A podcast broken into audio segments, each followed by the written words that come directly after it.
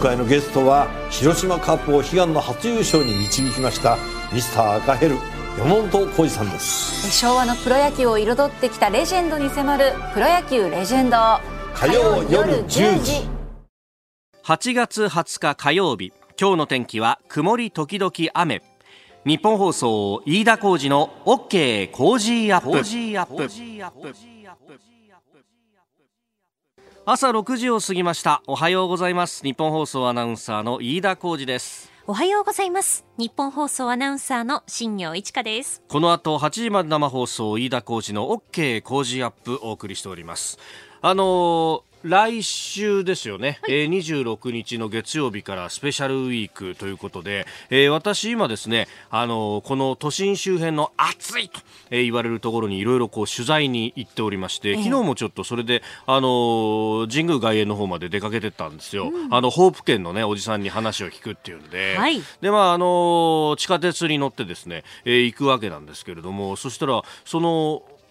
乗り換えのところでねあの最近はさネットフリックスっていうのがすごく流行ってるんでしょ、ね、なんか私もあんまりそういうの詳しくないんですけど なんかあのこの間ちょっとあの去る会議のところでちらっとね、えー、全裸監督っていうののさ、えーえー、なんかお予告編を見させてもらって、うん、まあこれはあのほら昔一世を風靡したあの AV 監督の村西徹さんのお話をですね、えー、そのまんまあの山田孝之さん主演でやってるっていうナイスですねって知らないよね。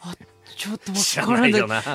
ぱりここにジェネレーションギャップがあるな。ダイヤモンド映像って言われても知らないよね。えすみません。朝からそんな話をする。その意図でしたわけじゃないんですけどそのねネットフリックスでまああの地上波と違ってあんまりこうね規制がそんなにないからいろんなものが見られるぞっていう広告があったの、うんうん、でそこにねあのいろいろコンプライアンスも厳しい世の中でネットフリックスなら見れるって書いてあって、見れるなの。僕それを見た瞬間に、うわー世の中が変わっていると思って、わ、はい、かる？これ。見られるってことですよね。おっしゃる通り。これ職業病だなと思うんだけど、はい、ラ抜き言葉って特に私がアナウンサーになった2000私4年なんですがこの21世紀になってから日本語が非常に乱れていると、うん、あの正しい日本語を使いましょうみたいなのが結構こうブームになって本なんかも出てて。で一番やり玉に挙げられていたのが見れる食べれるら抜き言葉。日本語がちょっと崩れてきているみたいなのがね、はい、すごい言われていて。で私自身も研修でですねうっかり見れるなんて言おうもんならいいだこの野郎と。見れるってなんだお前と。アナウンサーはな日本語を守っていく立場にあるんだと、はい、変わりゆく日本語の中で一番最後に追いかけていくのがアナウンサーなんだと、はい、それがお前見れるとは何事だって言って、うん、すっげえ怒られたのを一瞬にしてその見れるっていうのを見た瞬間にいろんなことが走馬灯のようによぎってですね。そしてこれが今六本木の駅の看板に出るようになったか？ああといろんなこう研修で受け持ってくれた先生の顔とか思い浮かんでですね、はい、え申し訳ない気分に一人なってたんですけどもうそういう時代だよね。そうですよね。でも確かに職業病ですよね。私も私生活で見れるって言った瞬間にあやっちゃったってなんかこう 自分で反省しだすんですよ。ね 反省するよね。私生活でまた関係ないのにプライベートなのにそうそうそう。あってなっちゃうっていうのありますね。あの妻や子供がいると少し訂正をするんだけど あの若干空気が悪くなるっていうね。え我々は日本語のね、えー、そういう意味では最終ランナーとしてですね、はい、えー、きちんとお送りしていきたいと思いますが。はい、えー、はいさあ最新ニュースをピックアップいたします。スタジオに長官各紙入ってきました。今日も一面トップはですね、えー、多いのはあの NHK がねえー、まずは自分ところの番組で、えーまあ、蔵出しというか新しい資料が見つかったということでやっていた、えー、初代宮内庁長官の田島道次さんの拝謁記という、まあ、手記だとかノートであるとか、えー、メモこれが18冊にわたって見つ使ったと、まあ、昭和天皇とのやり取りの部分およそ600回に及ぶ面会でのやり取りを詳しく記した文書というものについてです。まあ、これ昨日 NHK が報道各社に公開を一部したということもあってそれの分析記事というのが載っておりまして、えー、毎日新聞とそれから毎日新聞が一面トップですね。他は一面の肩のところに載っけてる新聞も結構あります、えー、毎日新聞昭和天皇戦争への開墾、えー、反省という字どうしても入れねば拝謁き表明実現せずと。まあそういったことを表明するということがまあ当時まだ根強くあった天皇の戦争に対する責任というようなところと、まあ、関連されるというようなこともある。あるいは政治的な発言と取られるということで当時の吉田茂総理であったりとかあるいは田島道さんご本人も止めたというようなことも記されております。まあ、これね、えー、なんといっても本当さまざまなことが、えーまあ、おっしゃられていた部分があるんで、まあ、第一級の資料であるというところもあるんですが、えーやっぱびっくりするというか、ああなるほどと思ったのは、まあ、軍備についてというところ、えー、これ、えー、1951年ですから昭和26年あごめんなさい52年ですね。昭和27年の3月11日の記述、えー、警察も医者も病院もない世の中が理想的だが病気がある以上は医者が必要だし乱暴者がある以上警察も必要だ。侵略者のない世の中になれば軍備はいらぬが侵略者が人間社会にある以上軍隊は、えー、やむを得ず必要だということは残念ながら道理があるとこういうふうに昭和天皇が述べられていた、えー、で、まあ、それについて、まあ、そういったことは、えー、公の場でおっしゃるのは禁句ですというふうに田島氏がこう諌めたというようなことが記述されております。まあ、これあの指摘もされておりますが田島さんご自身は対論者でもあったということでそこの部分を割り引いてこの資料というのも考えなければならないということが専門家からの指摘もあるんですがここのですねまさに抑止力というものに関する認識っていうのはあなるほどそうだよなというところが非常にあってそれは結局戦争しないあるいはこう先の大戦の反省にもこう乗っ取って反省に立ってというところっていうのが、えー、全く軍備をせず丸裸でいるということだったのか、それが反省なのかっていうのは、確かに、えー、戦後すぐの段階でも、そういったことを考えている人もたくさんいて、そして、えー、昭和天皇ご自身も、まあ、あこの国を、まあ、1945年の8月15日あるいは9月2日までは、えーこう最終的にこう自分の背中に背負っているというやっぱりその責任であるとかそういったものから考えるとどうやってじゃあ守っていったらいいのかっていうところを非常にリアリズムで考えていらっしゃったんだなということがよくわかりますしまあそういったした部分で一度作られた憲法その後そのまんまというのは果たしていいのかと、まあ、この問題意識というのは引き継いでいく必要もあるんじゃないかということが非常にあります。えー、それから、まあ、あ社会面などに出ておりますけれども後ほどまた7時台にも触れますが、えー、横浜市 IR 誘致へと、まあ、統合型リゾートと言われていて、まあ、これが、えーまあ、カジノができるんだというようなところと結びつくわけですけれども、まあ、これあのー結構ネットなんかあるいはメールやツイッター見てて勘違いされてる方もいるのかなと思うのはあの大桟橋に作るわけじゃなくってあそこは客船ターミナルがもともとあってそれはそのまま使うということあります。でこれ新しくですね山下ふ頭というところに作るんですがこれはあの山下公園に氷川丸っていうのがありますよね。で氷川丸から左を見ると大桟橋があるんですが氷川丸から右の方、えー、ベイブリッジ側を見るとそこにですね、えー、大きな桟橋そして倉庫があるんですけれどもそこを再開発して今回やろうということになっております。まあこれね、えー、外国人観光客誘致とかいろいろこう狙いもあってまあ一方でそのギャンブル依存症とかうんぬんという話もあるんですけれどもまあこれ、えー、日本人に関しては入場料を取るぞとか、えー、もうかなりね高額のものを取るということも言われておりますしまたいろんなカウンセリングなどもやるということもある中でまあ日本には他にも様々なギャンブル、まあ、ギャンブルと法律上は言えないんだけど、いわゆる遊戯施設だって、それこそ駅前にもいっぱいあると。私あの、外国人の方、そんな知り合いが多くないんですけれども、ちょっと話したりとかですね、あるいは観光で案内したりすると、おい、いいだと、お前、あの、日本にはカジノないって言うけど、どうなんだと、これだけ駅前にいっぱいあるじゃないかと、こういうようなね、勘違いをされる方っていうのももちろんいらっしゃるわけで、いや、そりゃそうだよな、見た目からしたらなっていうのね、えー、これだけ豪華な施設でっていうと、まあ、あるんですけれども、そういったことも含めてのギャンブル依存症対策とかいうならわかるんですが、この IR だけが今まだできてない施設がこれだけやり玉に挙げられていて、えー、一方でギャンブル依存症は日本にもたくさんいるぞっていうのは、なんともいびつな議論のような気もするんですけれども、まあ、そういったことも含めて今後議論が進んでいけばいいなというふうに思います。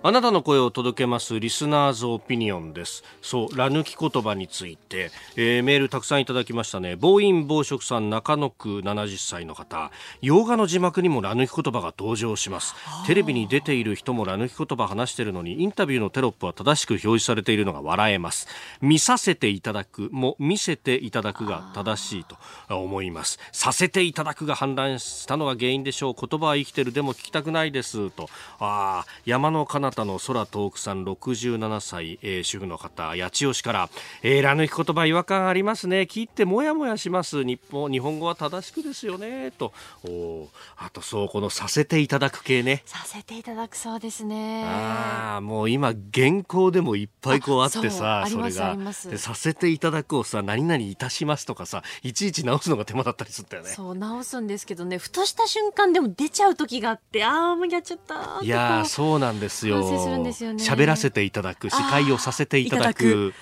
楽なんで使わせていただくんですけれども気持ち悪いでしょ？う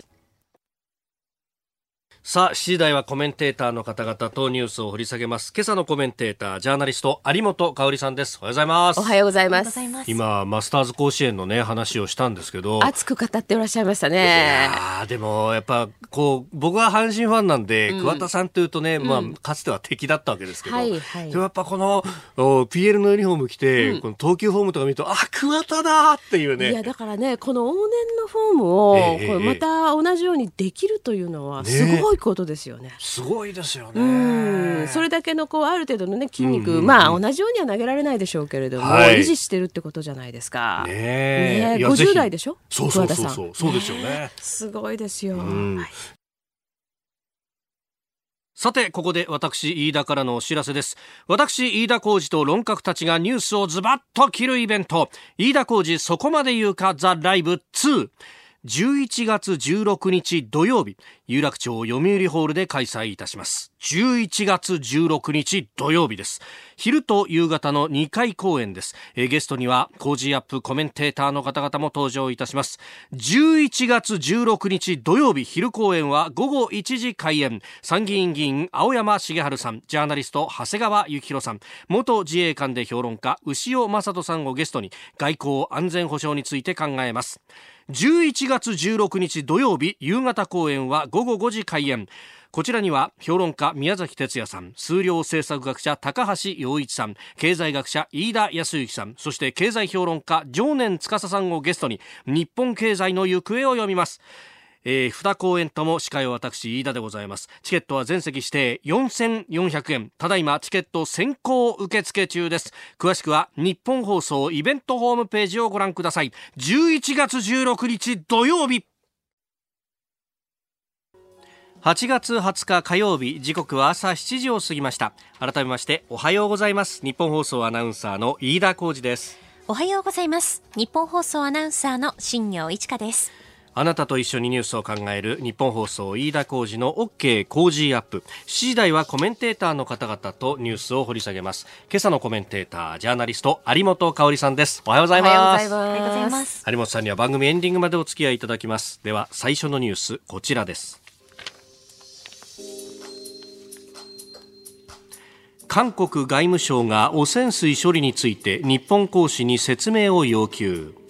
韓国外務省は昨日日本大使館の西永智文公使を呼び東京電力福島第一原発から出る汚染水の処理方針や放射性物質トリチウムを含む処理水の海洋放出に関する事実確認と説明を求めたと発表しました。西永公使は日本政府の立場を説明し韓国政府の立場を本国に報告すると伝えました、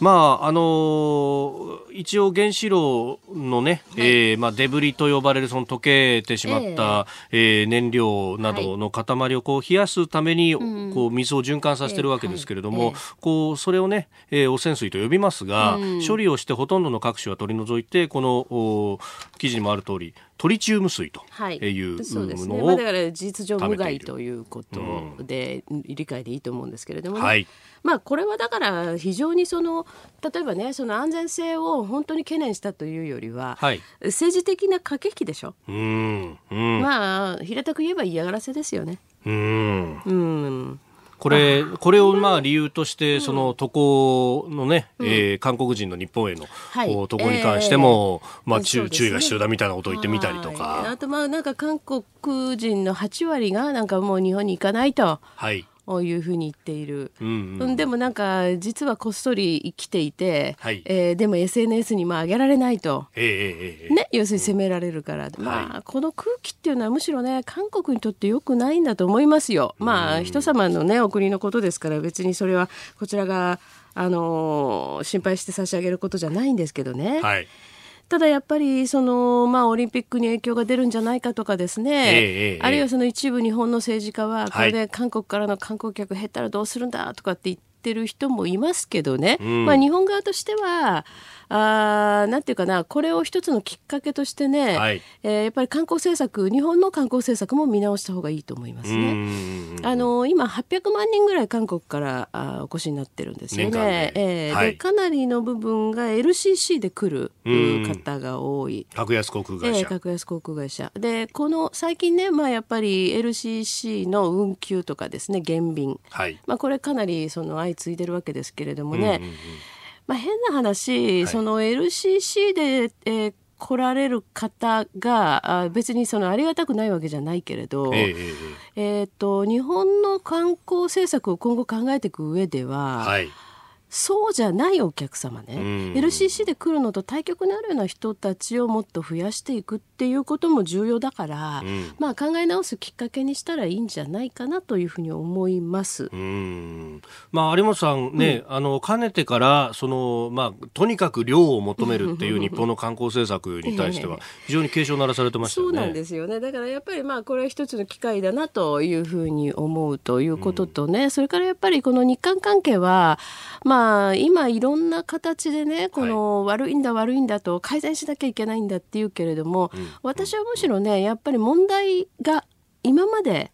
あの常に日本側が、はいまあ、大人の対応という名の事なかれ主義で、うん全部先送りしたりあるいはその本来の問題を隠してきたわけですね。はい。これやっぱりここに来て吹き出してるっていうことだから、全部吹き出したらいいと思いますうよ。ん。ねまあ、あの、他の国々を見ても隣国で仲いい国っていうのはそうないんだって話すよね。うんありますもんねまあ、。それもあるし日本の場合はね、やっぱり嘘で解決してきたっていう歴史があるでしょ、うんはい。これをやっぱり今改めるべき時かなというふうに改めて思いますよね。とにかく日本が頭下げればいいんだ、悪かったんだ、う反省するんだって。そうなんですね、それはやっぱり問題があるんだろうなと思いますしね。それからねはい。井上さん、私自身も含めてですね、今あの私の出ているネット番組が韓国のはいはい。メディアから連日攻撃されてるわけですよ。うーん。相当なんか取り上げられているというそか。れ相当取り上げられてるんですね。あの映像も無断使用でね。えええだからまあそういうことも含めてねそれで、はしかもそのそのスポンサー企業に対してその不買運動うーん。が仕掛けられていたり、はい。非常にえげつない脅迫があったりね、えーしているなんか当事者になってしまったこともあってやっぱりねこれももちろんこちらとしては冷静に受け止めてるんですけれどもねこういうことってむしろ本当向こうにとってよろしくないんじゃないのかなというふうに思います。別にこちらはそう痛くも痒くもないんですけれども。ええ。まあね、なんか特定のところをこう攻撃するみたいなのって、うん。そう言論の自由とかそういうところとね。そうなんですよね。言論の自由とか考え大事にしてる人たちは、じゃあなんでこの件に関してはっていそううのがね黙ってるのかなというようなことで、まあいろんなね日韓をめぐるこれまでの矛盾というのが全部出てるということですよね。おはようニュースネットワーク。東京有楽町日本放送キーステーションに全国のラジオ局21局を結んでお届けいたします。時刻は7時11分を過ぎました。おはようございます。日本放送アナウンサーの飯田浩二です。今朝のコメンテーターはジャーナリストの有本香里さん。取り上げるニュースはこちらです。アメリカが中国のファーウェイの締め付けを強化。アメリカ商務省は19日安全保障上の懸念を理由にアメリカ企業による輸出を禁止する取引先のリストに中国通信機器最大手ファーウェイの関連会社46社を新たに追加したと発表しました。米中も貿易摩擦が激しさを増す中アメリカ政府がファーウェイに対する締め付けを強めた格好です。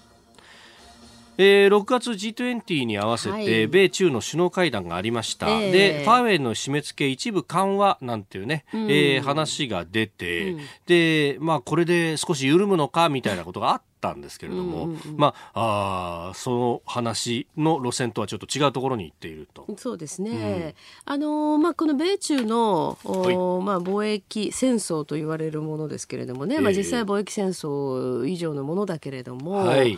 これその緩むのかっていうね、なんだか分かんないけど、まあ、日本側のねあのメディアの伝え方っていうのはその緩むことをどちらかというと希望してるのかなっていう伝え方なんですけど、はいうん、全くそういう流れじゃないですよね。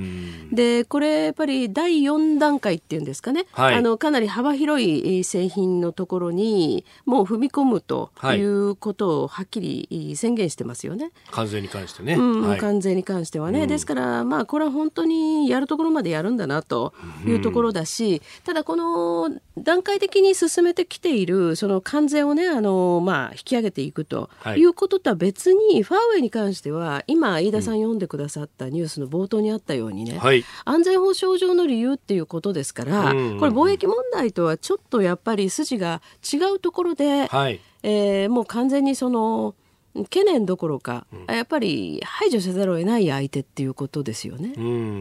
そもそもこの安全保障の懸念を理由っていうことになると、はい、WTO 違反でもなんでもないわ、うん、上に、ねえ。ー、実際に、えー、まあいろいろとそういう報告が上がっていると。だから通商の問題というのとは次元が違うんですよね。あのその点では今のね例えばその日韓の問題とも共通していて、はい、ねこれやっぱりその確かにあの日韓関係がいろんなことがあってった流れの中で見るから、うんうん、あ結果的にはね、はい、えー、韓国に対して日本があ報復的対処したというふうに見られるけれども、はい、実際怖くないですか、うんうん、大量破壊兵器にねすぐその,、まあ、その材料になるような物質がね、はい、すごい大量に要するに、まあ、発注が来て、うん、で送り出しましたけどどこ行ったか分かりませんっていうのはね、えー、これはその、まあ、さっきの問題とも共通しててですね、はい、これ韓国にとっても脅威じゃないかと思うんですよ。本来的にはね、うん、だからそういう点ではこの、まあ、貿易という手段を使って、安全保障上の脅威が増していくと。いう状況はいかにしても避けなければいけないですよね。まあそのための枠組みルールっていうのはいろいろ作られてるわけですもんね。はい、そうですね。それとまあそうは言うものの、はい、やっぱり今米中関係で、えー、もう一つ大問題があるのは、はい、やっぱり香港での動きですよね。これに対してアメリカがまああの実際ね水面下の動きはわかりませんけれども、えー、まあどういうふうにえー、最終的に動くのか、はい、でトランプ大統領はあちょこちょことこうツイッターでねい。ろんなメッセージは発しておられますけれども、はい、おなんかあの自分に対してねえー、香港の件でクレームしてくる人がいっぱいいるんだと、うん、つまり何とかしてくれっていう話だと思うんですけれどもね、はい、これだから本当に、あのー、たまたまねこの、えー、先週末の、うん、動きはね動きとしては、はい、割合、えー、特に大きな問題にならずに。170万人のデモ、すごいですね。ね。まあ、これ本当に現実に起きてることかっていうような映像ですもんね。すごいですよね。えー、もう大通りを埋め尽くして、はい、で、その人たちがしかも整然とゴールまでたどり着いた後、うんね、帰るっていうね。うん、ね帰って、それだから香港中がこう人の波で、そうですよね、えー、ずっと現れたみたいなね感じでしょ。う。ん、だからまあそういうようなことが、はいたびたび行われている、で時にはその非常に緊張が高まったりね、はい。あのーまあこうさ、うん、か怪我っていうんでしょうかね、うんうんうん。まあ、そういうものを負っている人もいるという状況の中では、はい。やっぱりこれからこのアメリカがこの問題にもどういうふうにこう牽制を加えていくかってはい。いうところはもう重要ですよね。まあ、香港との、ね、境のところの深センで、深センうん。えー人民武系がはい激しく、まあねえー訓練とかをやっていてその模様を報道陣に撮影するのも、まあ、黙認しているという状況があって、プレッシャーが出てきてると。せてるわけですけれどもねだからね。で来週にはあの全人代の常務委員会があって、はいはい、えでそこでひょっとすると、そのお何らかの決定が下されると香港基本法の18条には、常務委員会が、はい。えー動乱なりなんなりという決定を下せば、中国共産党の法律が、えー香港でも適用になる。だからつまりその本当にこう分水嶺というかね、はい。そういう場面を迎えるかもしれないわけですようね。んあのーでね、まあ、この夏になると8月はその北戴河会議っていうね、はい長老も加えた、えええでえ今後の方針を事実上実際にはここで決定してると。はいいうようなものがあってでとりあえずおそらく今はちょっとひ、まあ、控えておこうと。うんでも飯田さんおっしゃったようにね、はいやっぱりこれからその、まあ、中国なりのいわゆる法律線をはい使って、えーまあ、これはもう決まり上こうなっていくんだから、うんやっぱり抑えなければいけないと、はいい、うようなことを正当化していくっていう流れができていくはずなんですようね。んだからそうなった時にまさかあの香港でねっていうようなことがはい起きないとは限らないですね。まあ、ボルトン、ね、補佐官などが、いや、アメリカ人は天安門忘れてないんだと。うん、言ってますよね。ねえ、アメリカは結構こう、いろいろ言ってると。で、あの、台湾も蔡英文総統が、はいその亡命に関しては個別的に対応するんだと。そうですね。あのええ受け入れるっていうことを言ってますよ。ねえ日本だけがこれお盆休みのまんま。んまりですからね。えだんまりだしね、はい。まあ実際本当にそういう真意かどうかわかりませんけれども、ええ。今年の夏もその靖国神社に閣僚の参拝がなかったと。なかったですね。まあ、今の閣僚の顔ぶれ見るとね安倍総理以外は、まあ、ほとんどもともとあんまり参拝に興味ない人が多いからそうなのかなと思うんだけれどもね、はい。その、まあ、報道はあ害して、はい。要するに中国側に配慮したんだというふうに言ってますよね。えええつまりその来年には習近平国家主席を、おまあ、ゲストとして迎えるとはい。いう流れ、つまり日中関係を、うん。お正常化していきたいからなんだって、まあ、本当にほそれが本意かどうかわからないけどそう言ってますよね。うんこれはねやっぱり私はあーどうなのかなと。うん。いうふうにも思ってね、でそのまあね靖国の問題っていうのはもっぱら日本の国内問題だけれども、はい。このやっぱり香港の動き、ええ。あるいはその、まあ、この前 G20 の時にね、えー安倍総理は、えー習近平国家主席に直接言ったというふうに伝えられてますけれども、うん。例えば新疆ウイグル自治区での問題ですね、うんはい。こういうことに関して日本は政治的には、まあ、何にもしてないと見られてるわけですよ国際社会で。うんはい。えー例えば国会でも全く問題に話題にもされないし、はい。だからやっぱりこういう動きではちょっとその世界をリードする国の一つというふうには目されませんようね。ん。あのアメリカは9月から議会が再開しますけれども、香港に関しての、ええまあ、この、ね、えー一連のお逃亡犯条例に関わった人を制裁するとか、はい。そういうような、えー具体的な動きをね、ええ。見せてますよね。それからあの台湾に関して言うとね、まあ、はい。ちょっとその私実は、えー来週台湾行くんですけれども、あそうなんですか。あのーまあ、蔡英文総統としては、まあ、あの彼女は非常にそのそういった正義感は強い政治家だから、はい。あんまり変な風には受け取りたくないけど、でもねこれやっぱり香港の問題に関して積極的に取り組むことが今、はい。来年の総統選に向けてもええ。非常に有利に働くんですよね。うんうんうんだから、まあ、そういう点では台湾情勢にも大きく影響を与える事柄になっていますから、はい。まあ、日本としてはね、うん。やっぱりその、まあ、台湾との連携も今後もっと強めていかなけければいけない中で、この香港の問題を、まあ、どんなスタンスでいるんだと、はいこれ政権だけじゃなく政府だけじゃなく、日本の例えば国会、今議会ですねえむしろ議会なんかがねこういうのを思い切った声明出せばいいと思うんですけれどもね。えうん、人権を守る議決っていうのを出せるはずですよね。うん、そうなんですよ。それからやっぱり人権と自由とね、はい。まあこういうものについてね、日本の政界から全然声が発せられないっていうのはもう極めて残念ですね。えーそしてもう一つのニュースですが7月の貿易収支昨日発表されました2ヶ月ぶり赤字ということであります、えー輸出があアメリカや EU 向け増えたんですがアジア向けが9ヶ月連続で減少と、はい。で輸入の方も減っているということです、はい。まあこれね、まあ、中国とのその貿易摩擦が影響してるんだと言われておりね、ます、当然あのこれが主主たる要因なんでしょうけど、うん。でもその日本経済全体として見るとね、はいこれまあ赤字って言葉に日本人は結構危機感が強いけど、はい。これ悪くないことじゃない？赤字そのものは別にね、うんそうですよね。むしろあの需要があるから、うん。こう外から物を持ってこなきゃならない持ってこなきゃなんないということだしね、それからまあ韓国向けの輸出もまあはい。連続で減少してるとかね、あるいはその中国とのこの貿易に関しても、はい。むしろこれ正常化してってる動きっていうふうに見ていいんじゃないですかね。まあ一つのところに依存するってのはあまり良くはないわけそうよくないですからね。うん。はい。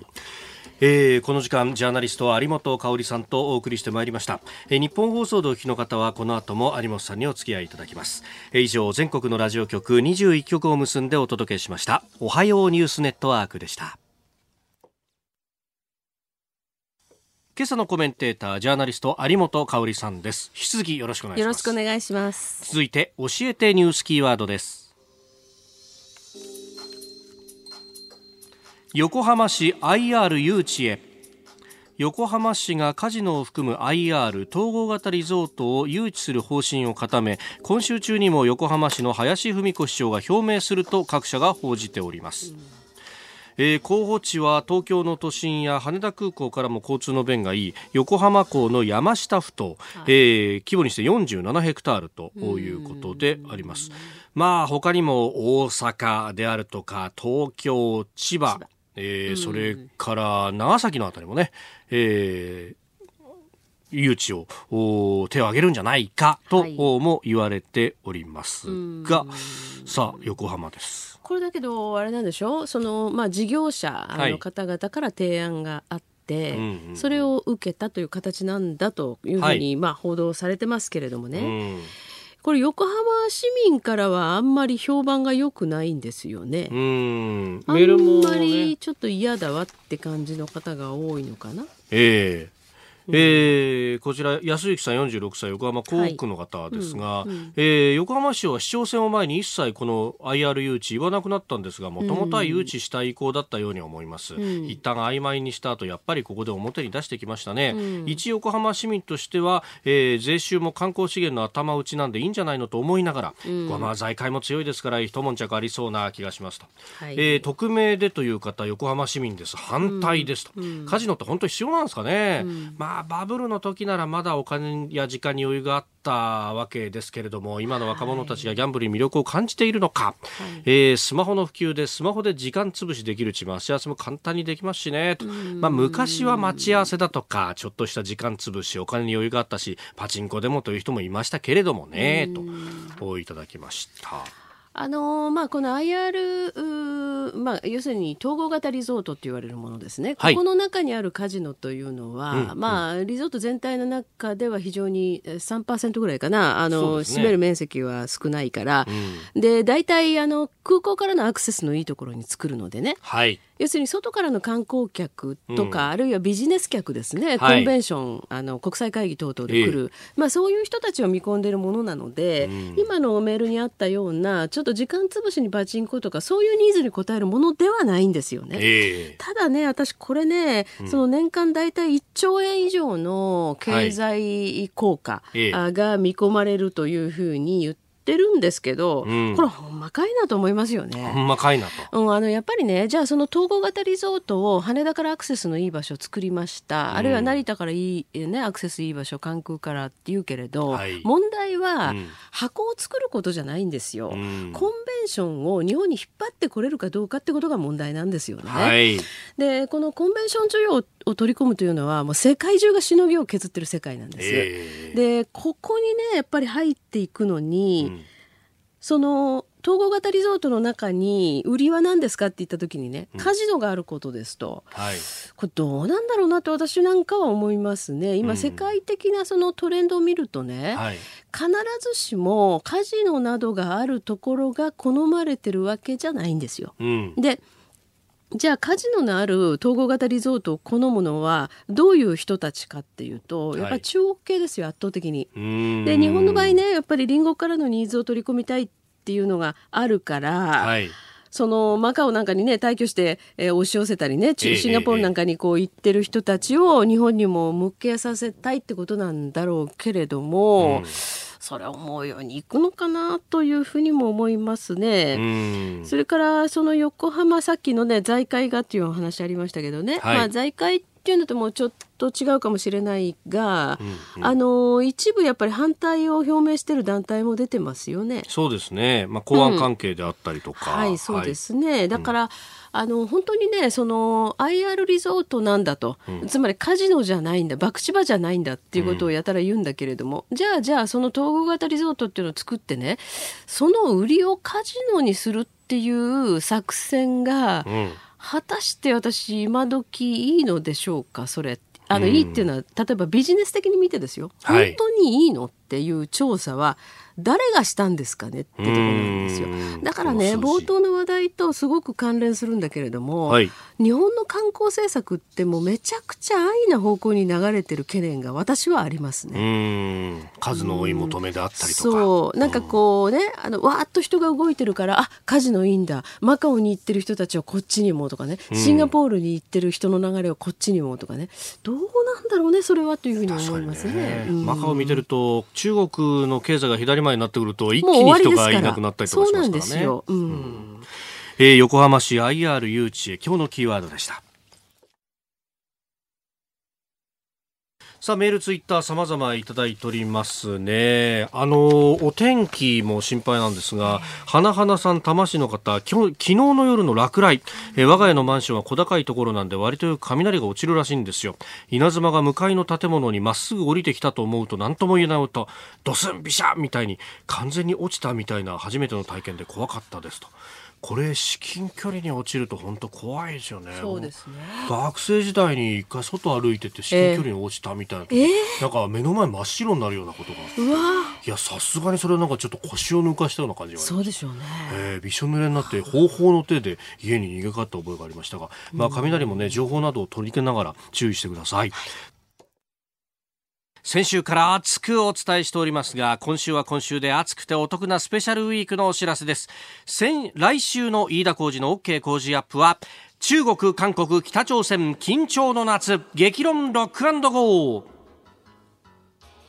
暑い夏に緊張が高まっている中国、韓国、北朝鮮、そして香港などのニュースについて、コメンテーターはもちろん皆さんからの意見を交えながら激論しようじゃないかという企画です。あれ？いつもと同じじゃんと思っているあなた、そんなことはありません。プレゼントがすごいんです。はい。ご意見や感想をメールやファックス、おはがきで送っていただくと、その日に届いたすべての中から、うん今月実施している松井家のカレーを毎日3人の方に、さらに千葉の美味しいお米5キロを20人の方にプレゼントします。うん。5日間で100人、なんと500キロの大放出です。暑い夏をカレーで乗り切りましょう、はい。そして6時15分頃からのモーニングライフアップでは私だが暑くてたまらない場所に突撃した模様をご報告いたします。月曜は暑さには自信があるというクリーニング屋さん。火曜日は新国立競技場すぐ近く。千駄ヶ谷のラーメン屋さんホープ軒さん、えー他浅草の人力車、えーさらにスタジアムのビールの販売員さんなど暑くてたまらない人にインタビュー。熱い話を聞いて進んでください。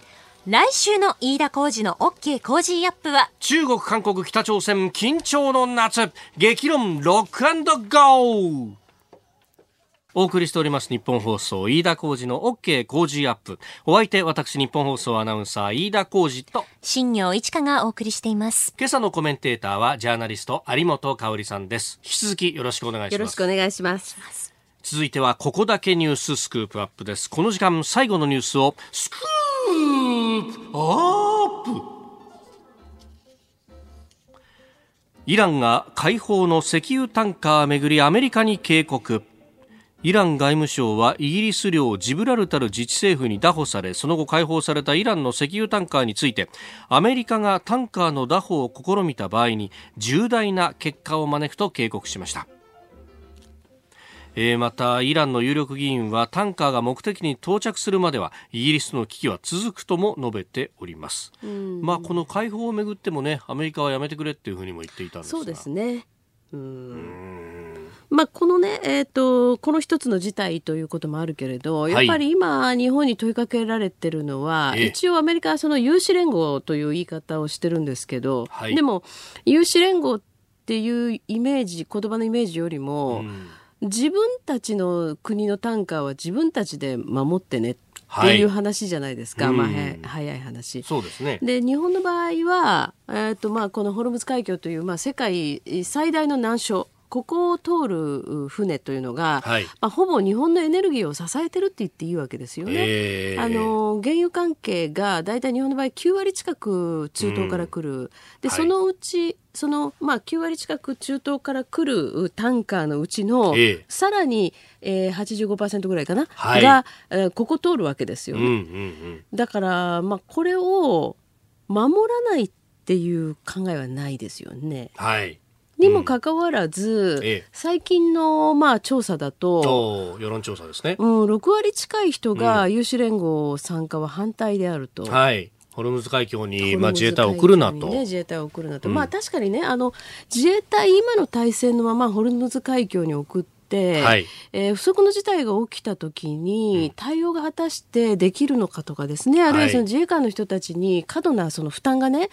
ー、いくんじゃないかっていうこの懸念はありますよ。だけど、はい、送らないって選択肢私は正直言ってないと思う。うん。だって、まあ、今のアメリカのトランプ政権はじゃあアメリカがね、うん守ってあげますよ日本の単価もって話になりませんからね。えー、えー、うん、そうですね、うん、まあそうなると、うん、まあ周りは守られているタンカーなのに まあ日本に関係するタンカーだけは、はい、ある意味丸裸でこうそう航行しなきゃいけないということになりますからね。それいいんですかねという話でしょ。そうですね。でタンカー一隻あたりね、まあ、今すごく大型化してると言ったって、はい、まあ、それずっと中東から油運んでくるけれどもその一隻分っていうのが大体日本全体のその賄われる原油の1日半ぐらいなんですよね、うん、2日分持つかどうかなんですよ。はい。だから一隻仮にねやられても結構なダメージなんですよね。うん。まあ他からっていきなりはいきなりはちょっとやっぱり無理でね。でまあ確かにこれもね、うん、備蓄大体3か月分ぐらいって言われてますよね。はい、でこれでやっぱり長年の実は懸案で、はい、なんでいつまでも中東依存してるんだってことはずっと言われてきました。はい、でそれはまあ例えば今はいろんな選択肢も若干増えてますよね。あの例えばシェールだとかね。はいだけど、まあ、そうは言ったってそれもいろいろと問題はあるし、うん、それからエネルギーというのは、まあ、イコールその価格ですよね、はい。えー、あとはまあその自国に仮に、えー、資源があるとしても、まあ、それはできるだけ温存して、うんはい、外から安定的にしかもコスト安く買えるんだったらそれ買うっていうのは一つの考え方だから、うん、中東から買うのはいいんですけれども、はい、でもやっぱりこれだけリスクが顕在化してくるとね何にもそれ対処しないっていうのもおかしな話でしょう、うん、国としてね、はい、だからやっぱりここはもっと冷静な議論がいるんですけどね、ええ、これちょっと私ね全然次元の違う話だけど、うん、例の女系天皇議論と似てて要するにね女系天皇って何ですかっていうことを9割の国民が正確に知らない。うん。その人たちにあなた賛成ですか反対ですかって聞いてもほとんど意味がないのと同じでね、ええ要するにこの有志連合って言葉だけ聞いちゃうと、えはいー中東にね行って要するに自衛隊がアメリカ軍と一緒になんかやるの？危ないこと？みたいはない感じになっちゃうけれども、ええ。いやいや日本の単価は守るんですよと、うんうんうん。で例えば今までだとね海賊対策とかやってるじゃないですか。そうですね。その延長線上で考えることは可能なわけですね。うんうんうん。ただ自衛隊にはやっぱりもっと自衛隊の人たちが、えーきちんとした任務を果たせるように、はい。現状よりももうちょっと踏み込んだその任務付与とかですねいろんなことは考えなきゃいけないだろうけれども、これを私ねやらないっていう選択肢はうん。ないはずですよっていうことをきちんと言わなきゃいけないですよね。まずは、うんその日本のエネルギーの現状であるとか、はい、もう生命線ですからね。まあ、石油がじゃあ仮に止まったとしましょうと考えると、えー人の命に直結しますよ。まあ、電力だとか、そうはいいう本当に基幹のインフラの部分からうん見直さなきゃいけないし、見直さなきゃいけない。だってね、この夏の暑さ考えたって、はい電気止まったらどうなりますとか、うんあるいはその、まあ、例えばね、家庭の電気っていうことだけじゃなくって、はい。やっぱり日本はその製造業、ええ。特にその中小企業が9割ぐらいね、支えてるわけでしょう。うんはい。これ、電気代がどんどん値上がりするっていう状況になったら、もう立ち行かないですよ。うんうんまあそれこそ計画停電とかそういうことにうん。な、しないと全部供給を賄えないだろうというそうですね。で、まあ、さもなければ、はい。止めてる原発を動かすっていう方向かなっていうことですうんそっね。ちにじゃあうんまあただね北海道の地震の例を見てもあれだけうん全土をブラックアウトしてもやっぱり原発を動かすよりはあ火力発電所をなんとか直してみたいな方向で頑張っちゃったわけですようんね。うんそうねやっぱあそこで議論に行かなかったです行よね原発にね。ね。だからそういう点でもいろんなね、あの、非常に日本にとってはい根本的な問題を突きつけられてるわけですよ。やっぱこれをそのまあねあの見て見ぬふりをすれば過ぎ去ってくれるってダチョウの平和なんて言い方しますけれども、ええいい加減そうはいかなくなってくるわけですね。全く無理ですね。だからその冒頭のね話題にもあったように事なかれ主義ではちょっと済まされないうん話ですね。うーんこれやっぱりこう真面目にね考えなきゃいけないところですね。うんそれとやっぱりまあ今ねあのまあなんか、えーこうあの船舶の、はいえー何ですか？追跡サイトってあるじゃないですか。ああはい。ね、ええええこういうもえのだとその拿捕されていたイランのタンカーはいが出港したとえええええいうことも言われてたりしますよね。うんうんだからまあいろいろねその本当のことがなかなか分かりにくいっていうのかしら。えはい。そういうところもあったりはしますけれども、でも今の情勢だと、この前ね、6月にほら、日本のタンカーを、まあ、日本船籍の、ええじゃないや、ええ日本の船籍じゃないけど、ないけど関係すると日本に、うん、関係するタンカーを襲われてますよね。はい。だからまあ、そういう点でもね、これ本当に見て見ぬふりはもう、ま、全くできないうん事態ですね。はい。